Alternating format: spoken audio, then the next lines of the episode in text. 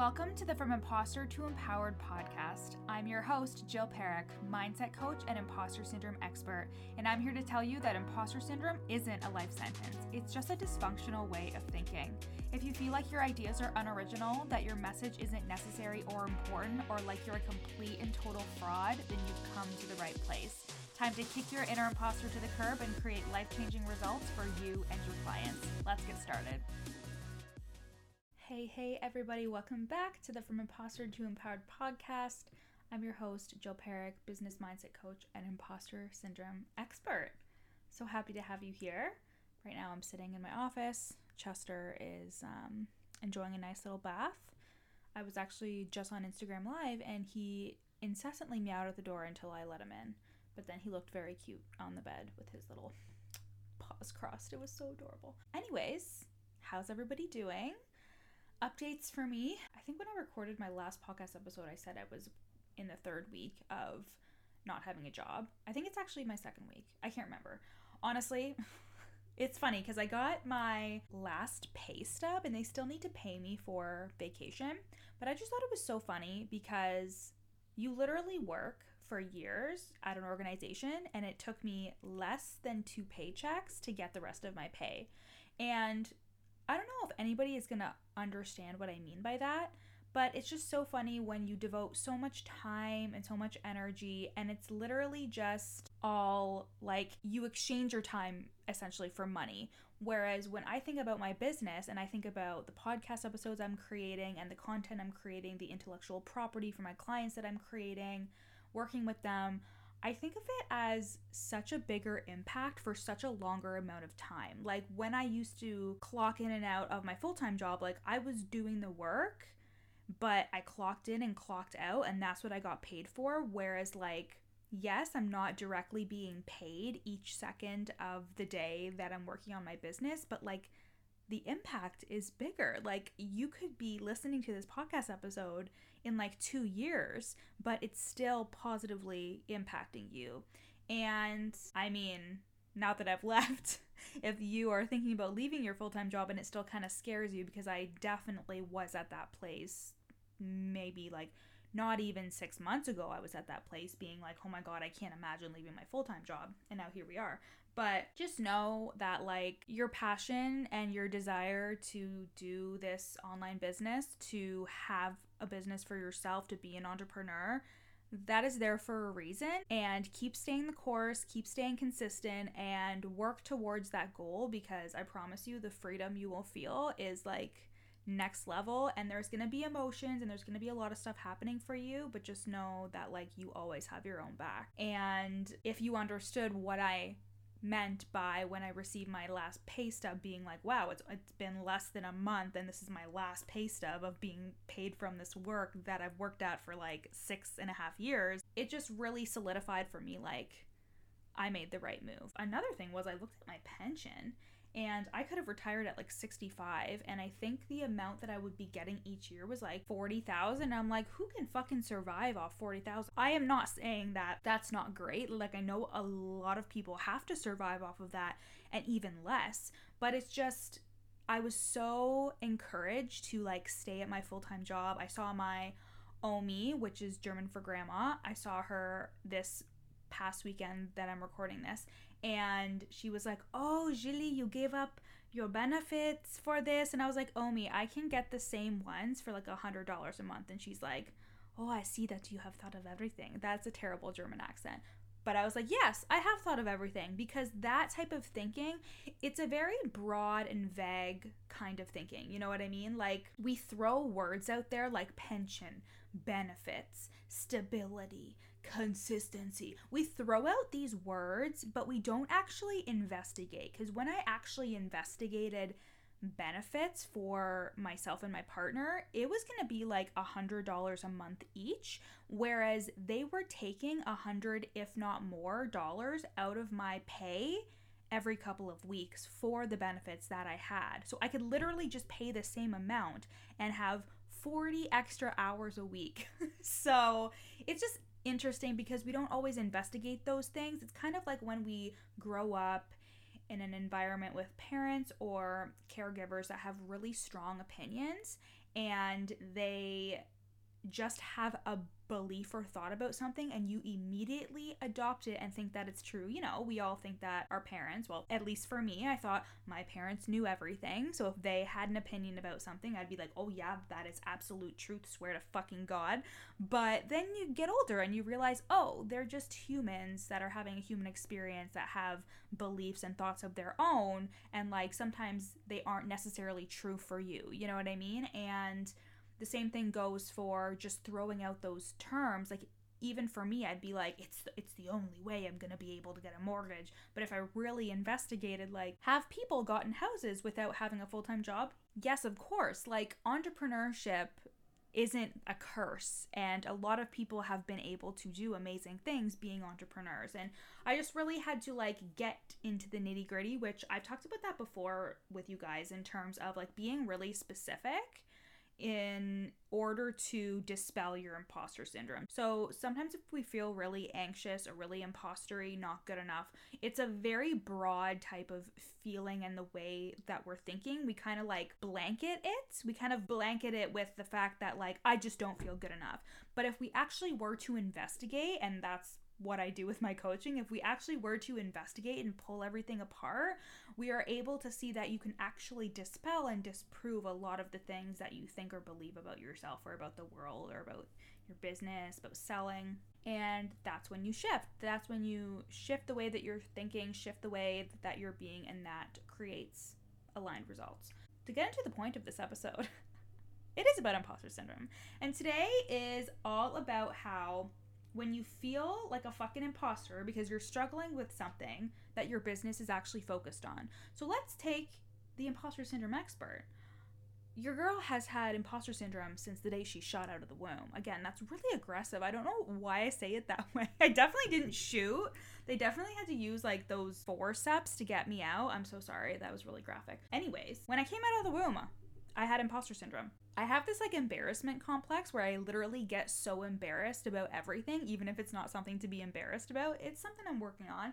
And it's obviously anxiety, but essentially, when I went into school or when I would get congratulated on doing a good job on something, when I got into university, when I got into my master's, when I got a corporate job, when I would work my way up, get other jobs in the company, um, when I started my business, when I made my first 100K, made 200K, left my job, I'm always like, yo, that's not me. like, I was always like, that's not me. That's a different person. Like, I just got lucky. It just worked out for me. And these thoughts still come up for me.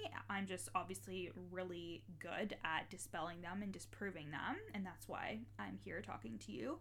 But I still get imposter syndrome thoughts. And the point of this work is to not not feel like an imposter. The point is like knowing what to do with it and knowing how to think instead and knowing what tools and resources you can use for yourself to shift out of those thoughts so you can actually get shit done. So, for a long time, I would tell myself there's no way that I can talk about imposter syndrome when I was thinking about actually being in this niche and actually using this as a niche because in the beginning, I didn't really see a lot of people who were doing imposter syndrome um, and that for me was difficult because I always had to look to others for permission. So I would always like decide that what I thought or what I wanted to do was good enough when I saw somebody else doing it. It was almost like then I wouldn't have to worry about the backlash because I knew that like, well, somebody else said it or somebody else was doing it and as we all know, that is also imposter syndrome, but that's a different episode. And I would think to myself, can I really talk about imposter syndrome when I myself suffer with imposter syndrome? And I just want you to know because I work with a lot of mindset coaches, like honestly, like probably 80 to 90% of my clientele are mindset coaches. And whenever we experience something like emotion or limiting beliefs or things that may stop us or get in our way, it's so important to know that like you can actually use that in your practice. Like your human experience is so helpful because you're able to identify those thoughts and emotions that are happening for you. And that doesn't mean that you have to struggle with something that you can help people with, but it's not a problem. And I think we see it as a problem, and I think we see it as who am I to do this? But that's just imposter syndrome telling you that you can't because who really is telling you that you can't? Talk about something that you're struggling with. So, like, I often talk about how I struggle with imposter syndrome, but I can also be an expert. Like, I have psychology in my background, I have education and certification. I can speak on it from an analytical cognitive perspective, but I can also speak to the human experience about how it feels. And to me, I see that as leverage. I don't see it as a problem. The only time it would be a problem is if I actually let it stop me from sharing what I want to say. Of course, there are times where, like, I should just go inwards and heal myself and do some work on myself instead of just like putting everything on social media.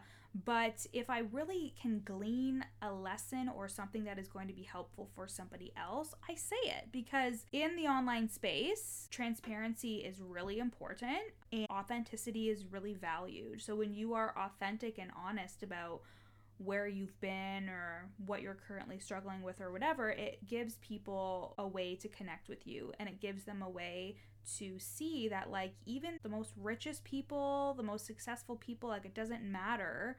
We all experience thoughts and emotions that tell us that we're not good enough. We always have doubts and fears, and like, every person on this earth, I mean, other than aliens, we are all humans having a human fucking experience.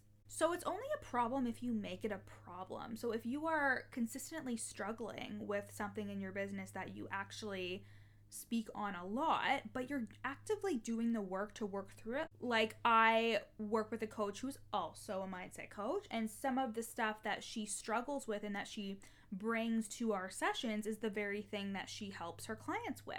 And this doesn't make her any less of a good coach. She's a fucking amazing coach. She gets amazing results. She is one of the most like authentic people that I know and she's so good with her words and being able to like explain how she's feeling and also make it radically transformative for her clients and her potential clients she's doing the work. She's working with a coach. She is working through her shit because she knows that no matter what, like she is good enough, she is worthy and capable of helping somebody, and that this experience of her experiencing these limitations and stuff that would hold anybody else back is just something that she can use in her content and use with her clients, and she has actual real life experience with. We could go into the fact that of course there are fields in which like human experience isn't the only thing that you need especially if you're doing stuff with regards to people's healing trauma work stuff like that it does really help to have education or certification right i never want to negate the fact that like usually if you feel like a fraud you're probably not you're like 99% probably not but if you are pretending to be something that you're not of course like we would have to look at that and see what's going on there. But I come to this podcast knowing that everybody who's listening to it is a real, true, authentic person who doesn't want to cause any harm. And that is behind a lot of why we're nervous and scared, is because, like, we don't want to say something that could harm somebody. We don't want to say something that could cause anybody pain. But remember that your thoughts and your feelings are your own, and same with the other people that receive your content and receive your information. Their thoughts and their feelings are their own, and they have different experiences that lead them to have different reactions and responses to things. So if you lead with the intent of, I am doing this to help somebody, not to harm somebody, you really can't go wrong. And it's okay that you don't feel qualified or that you feel like an imposter. That's okay, but it's what you do with it. So, let's say, for example, I struggled with imposter syndrome, again, still do. Let's say that I have imposter syndrome, but I let that stop me from showing up, or I didn't feel like I had anything of value to say, or I thought that I just wasn't good enough and that was impacting the way that I was showing up. That impacted the way I interacted with my clients. I didn't let myself rest or relax, so then I had no creativity and innovation. It can really turn into a self sabotaging cycle. And just like the imposter syndrome cycle goes, you have the thought, which creates the feeling, which feeds into the limiting beliefs you have about yourself, which then creates the self sabotage of the action. And the aligned action is where we create the results. So, if you struggle with something that your business is focused around, if you are a mindset coach, or let's say you're a business coach and you're frustrated with your results and you're like, oh my God, this isn't like stuff isn't happening for me as you should, you really need to take a step back and be like, what is my aim here with my content? Like, what is my aim with what I'm doing and what I'm putting out there. Who am I hoping to inspire? Who am I hoping to target and impact? And I also just like want you to know that you're not alone. Like if you are a business coach that feels like the stuff that she's putting out there if it's not working for you is it going to work for somebody else?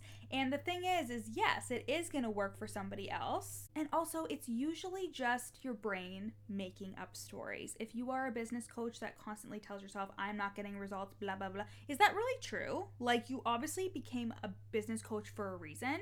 So you became a mindset coach for a reason. So, really investigate your thoughts and your beliefs and the stories that you're telling yourself.